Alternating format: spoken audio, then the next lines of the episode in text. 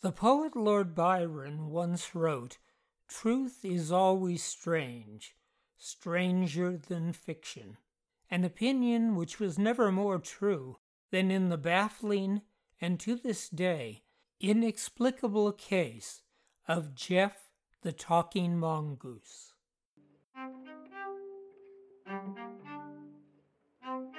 This is Mark Lyon.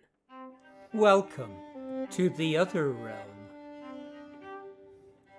Throughout my life, I have collected true accounts left to us by those who have inadvertently crossed the invisible threshold from our world into the realm of the supernatural and returned to tell the tale. These are their stories.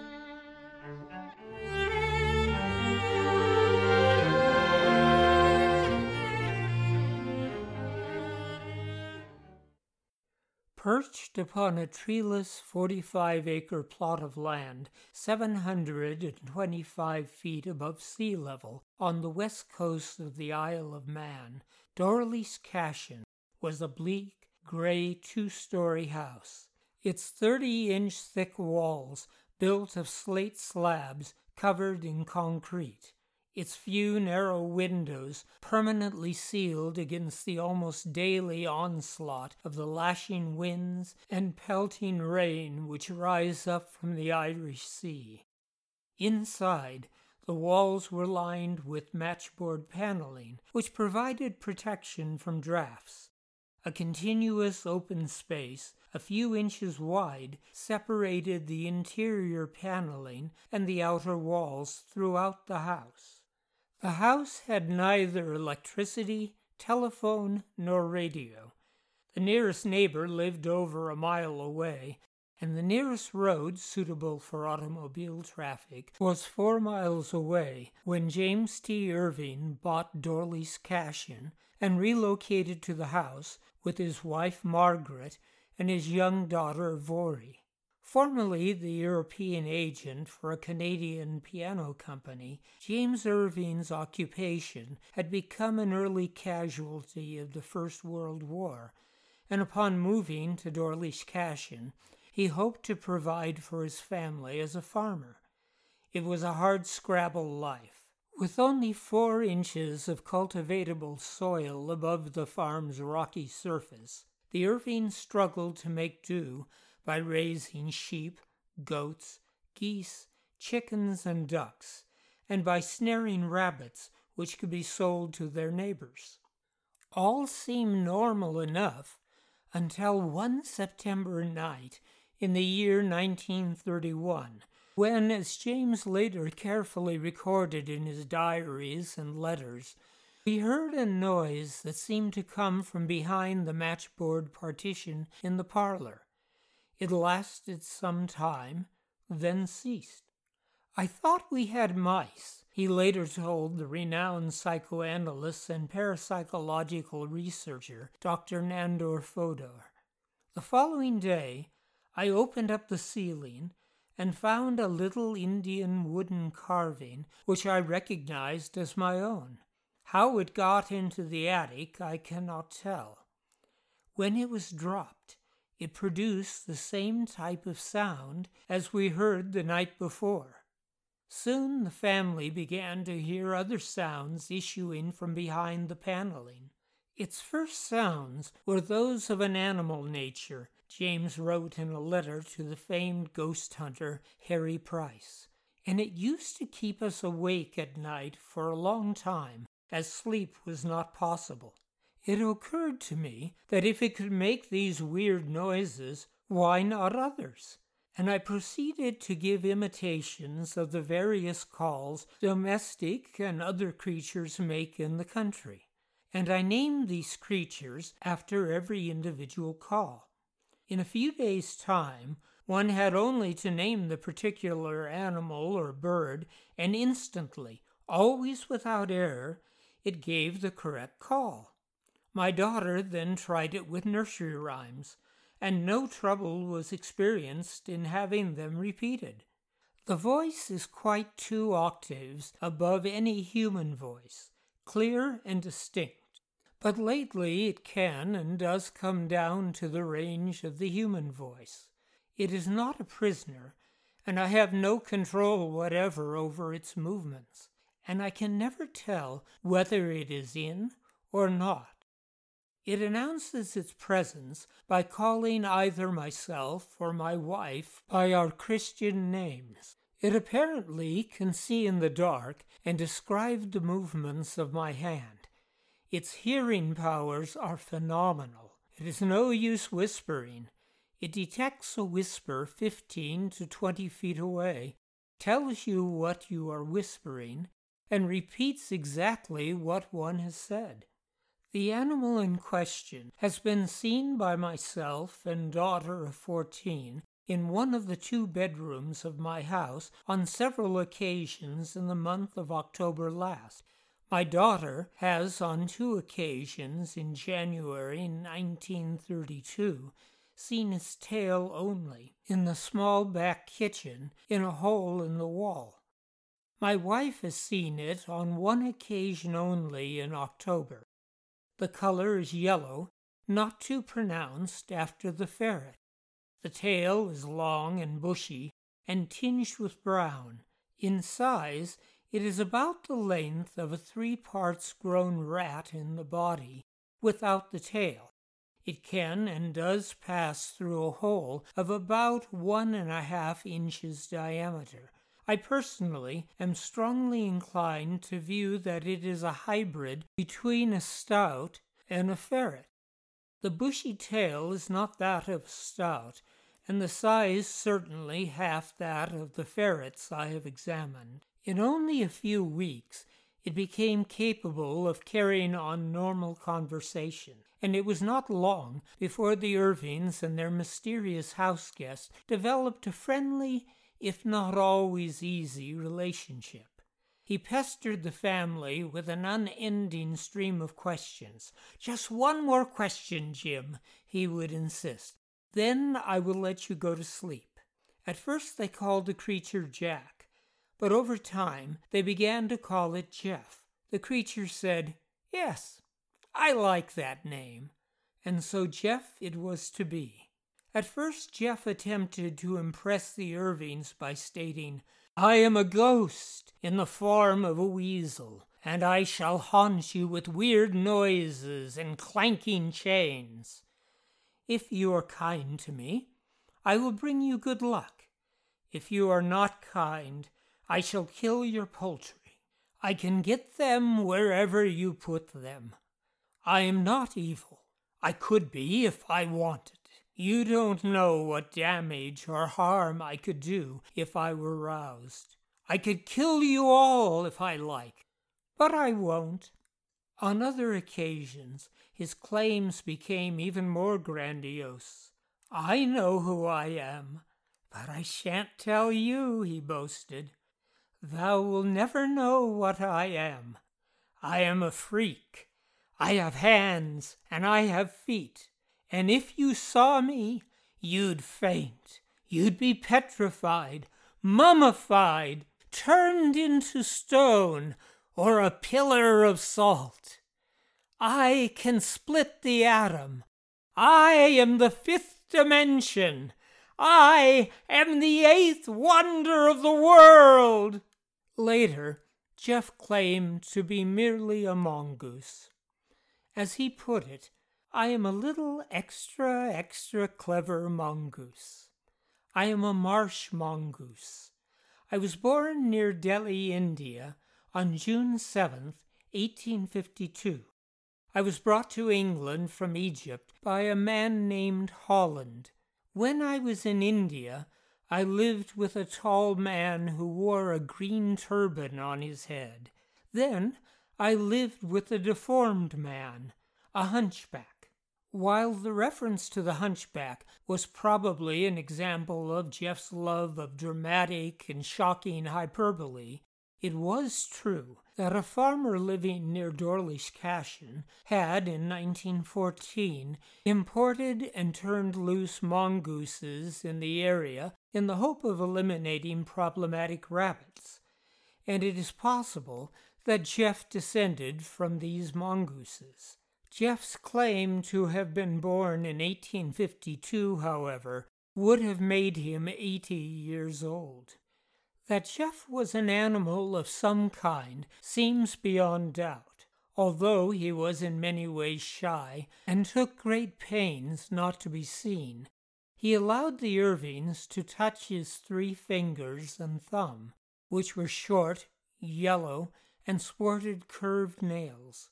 On one occasion, he let Mrs. Irving pet his fur and cautiously insert her finger into his mouth. My long fingers seemed to fill Gef's mouth, she told Dr. Fodor.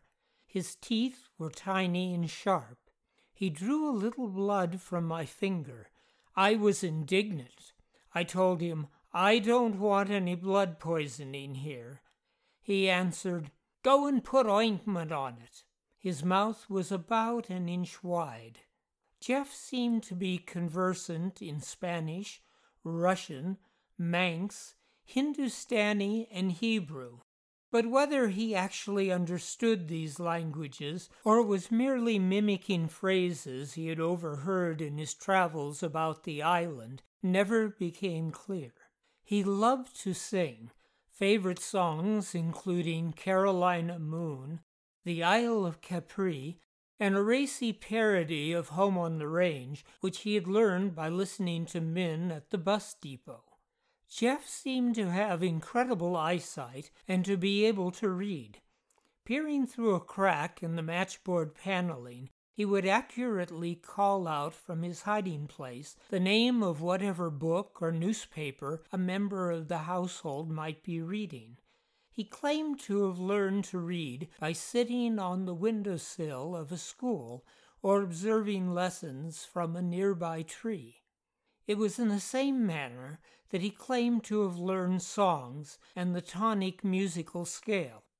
A bond gradually developed between Gef and the Irvings, who would leave cookies, stewed bilberries, chocolates, bananas, potato pie, bread, sausage, and uncooked bacon for him. Gef could be somewhat picky, however, in his food preferences. Although he was particularly fond of cookies, he refused to eat unsweetened tea cookies. You can keep 'em, he complained. I don't like 'em. In return, Gef herded livestock which had gone astray back home and killed rabbits the family could choose to either eat themselves or sell in town. At one point, he killed so many rabbits that the ecological balance of the area appeared threatened. He also entertained the family with gossip gathered in the course of his frequent travels about the island, gossip which invariably proved to be correct. As word of Gef spread through the community and its inhabitants learned of his penchant for collecting gossip, strong measures against his eavesdropping were attempted. As a favorite way for Gef to learn town gossip was for him to hang on the undercarriage of buses. A mechanic at the bus depot at Peel, the nearest town, rigged an electrically charged contact plate under one of the buses in order to electrocute Gef when he attempted to catch a ride. Although he didn't know which bus had been booby tracked, James Irving learned of the plan and warned Gef. Oh, I know all about it, said Gef. It's under bus 81.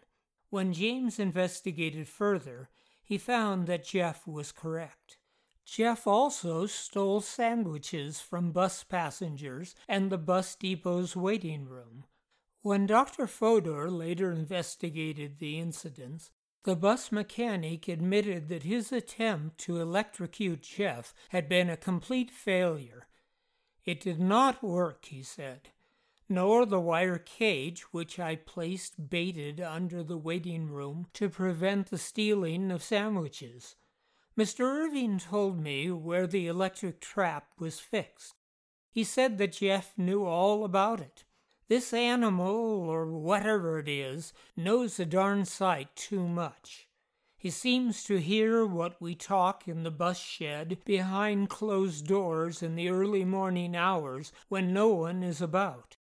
Moreover, Mr. Irving gave me a perfect description of the inside of my house. He never came to see me, and I have never been to Doarlish Cashen. He said Gef told him. It's damn strange. Gef was also extremely protective of the Irvings. He was known to follow Voirrey to school, always staying just out of sight and ready to attack anyone who might stop her or talk to her. One day, he told James of hearing a boy call Voirrey the Dalby spook, adding, I hope she misses the bus. I threw a stone at him, Gef bragged, whereupon he reeled about and shouted at another boy, Stop that, Stinky! Upon investigating the incident, James learned that one of the boys was indeed nicknamed Stinky. When Gef learned that a visitor who had heard Gef talk told a neighbor that he thought Voirrey was somehow responsible for what he had heard, Gef threatened, I'll kill his turkeys. Six months later, James met the daughter of this man. She told him that they had given up raising poultry, as their turkeys and ducks had one day all mysteriously disappeared. When James asked Gef about this, Gef proudly boasted, I killed the turkeys, and I killed four ducklings. On the other hand, Gef could often become annoyingly impatient screaming with diabolical laughter, or banging on the walls when he wanted attention, with such force as to send picture frames swinging about violently. He would frequently call out, Hey, Jim, what about some grubbo? I'm hungry. He could also be quite rude, often employing an impressive arsenal of swear words. When visitors of whom he disapproved appeared at the house, Gef would scream, Go away! Clear to hell! We don't want you here! When he one day discovered James reading the Bible, Gef called out, Hey, Maggie, look at the pious old atheist reading the Bible. On another occasion, he called James a heathen and an infidel. Once, when James was reading, Gef shouted, Read it out, you fat headed gnome! When Gef became upset over something he overheard Margaret say while in bed one evening, Gef screamed from his hiding place between the walls, Nuts! Put a sock in it! Chew coke! On another occasion, he called her Maggie the Witch Woman, the Zulu Woman, the Honolulu Woman. He was even known to insult the conditions of the house he shared with the Irvings, bragging, I've been to nicer homes than this. Carpets, piano, satin covers on polished tables. I'm going back there. Ha ha ha! He was, however, not serious about leaving Doarlish Cashen. This is my home, he confided in a moment of reflection. It suits me. In actual fact, he became upset whenever the Irvings suggested they might move away and claimed he would follow them wherever they might flee. I am a ghost in the form of a weasel, he threatened, and I will haunt you. The story of the talking mongoose quickly became worldwide news, with accounts appearing in newspapers as far away as Hong Kong. Although the Irvings were accused of creating and perpetrating a hoax, no motive for having done so was ever discovered. It could not have been financial. When an American theatrical producer offered the Irvings $50,000 for the right to exhibit Gef, the perpetually financially strapped family flatly refused to entertain the offer. While it was often claimed that the 14 year old Voirrey was a skilled ventriloquist, careful investigations by Nandor Fodor and associates of Harry Price completely eliminated such a possibility. As Dr. Fodor put it, The charge of ventriloquism is best answered by the fact that Gef has been heard when each member of the family has alternately been eliminated. It is sufficient to spend a day at Doarlish Cashen to know that under their conditions of living it would be impossible to carry on a ventriloquial imposition over a period of years. As for the suggestion that Gef was a ghost, Dr. Fodor concluded Gef is not a ghost. He is a material being of some sort, since he eats, drinks, kills rabbits, throws objects, and proves his objective existence in scores of ways. Traditional ghosts do not care to do any of these things. Furthermore, Gef's body was touched, and he bit Mrs. Irving's finger and drew blood. By all standards of evidence in psychical research, Gef is not a ghost. As Gef was clearly flesh and blood, and as Gef could not pass through closed doors, Dr. Fodor also rejected the supposition that Gef was some kind of elemental spirit. And although Gef was known to throw objects and cause substantial noises, Dr. Fodor also ruled out his being some kind of poltergeist. Strangely, None of the investigators ever considered the possibility of Gef being an animal possessed by a ghost or other, perhaps presently unknown, kind of supernatural entity. Following James Irving's death in 1945, Margaret and Voirrey Irving moved away. They sold Doarlish Cashen at a loss, owing to the fact that the property was believed to be haunted. Gef was never seen or heard from again. Eventually, the house at Doarlish Cashen was demolished. Today, almost no trace of it remains. In 1970, a reporter for Fate magazine managed to locate Voirrey, who was then residing in England. She was reluctant to talk about the case, but she denied in no uncertain terms that she had produced Gef's voice through ventriloquism. Believe me, she declared, if I were that good, I would jolly well be making money from it now. She blamed Gef for disappointments in her life. Gef was very detrimental to my life, she complained. We were snubbed. The other children used to call me the spook. I had to leave the Isle of Man and have to work out where people have never heard the story about it. Gef has even kept me from getting married. How can I tell about it to a family of my future husband? She remained firm to the end in the truth of all that had occurred at Doarlish Cashen. When asked if Gef was a mongoose, she answered, I don't know. I know he was a small animal about nine inches to a foot long. I know that he talked to us from the wainscoting. His voice was very high pitched. He swore a lot. At first, he talked to me more than anyone. We carried on regular conversations. It was not a hoax, and I wish it had never happened.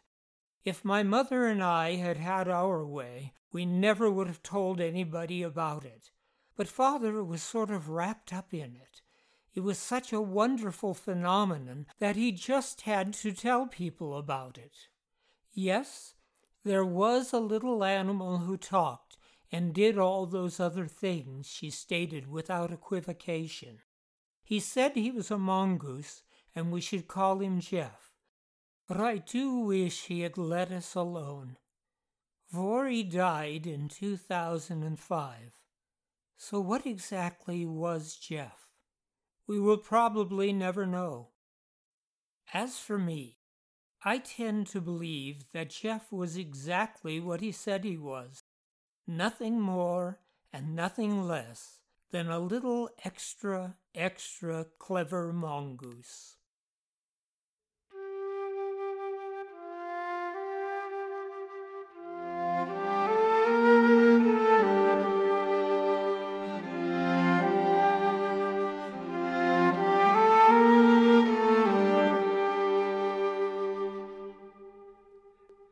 This is Mark Lyon, inviting you to join me on the first day of every month as we explore more true tales from the other realm. The Other Realm is a production of Wind Whistle Theater. Our music was composed by Dan Heflin. Support for The Other Realm has been provided by HauntedIsles.com, offering private and small group tours of haunted Britain and Ireland, and by Heftone Studios, producers of Phantoms of the Holbrook, a docudrama relating true events occurring at what well may be the most haunted hotel in the entire world, and Nadelei a modern retelling of the German legend of the Lorelei, and by Windwhistle Press, publishers of Jessie Adelaide Middleton's classic trilogy of true tales of the supernatural, The White Ghost Book, The Grey Ghost Book, and its sequel, Another Grey Ghost Book, and Leap Castle, The House of Horrors by Mildred Darby and San Francisco Ghosts by Mark Lyon.